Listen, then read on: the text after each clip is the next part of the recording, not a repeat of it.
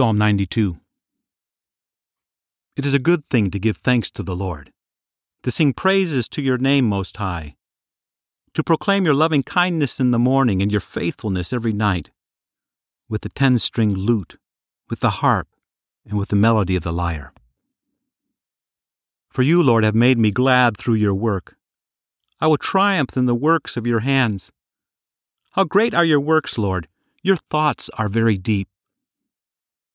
A senseless man doesn't know. Neither does a fool understand this. Though the wicked spring up as the grass, and all the evildoers flourish, they will be destroyed forever. But you, Lord, are on high forevermore. For behold your enemies, Lord, for behold your enemies shall perish. All the evildoers will be scattered. But you have exalted my horn like that of the wild ox.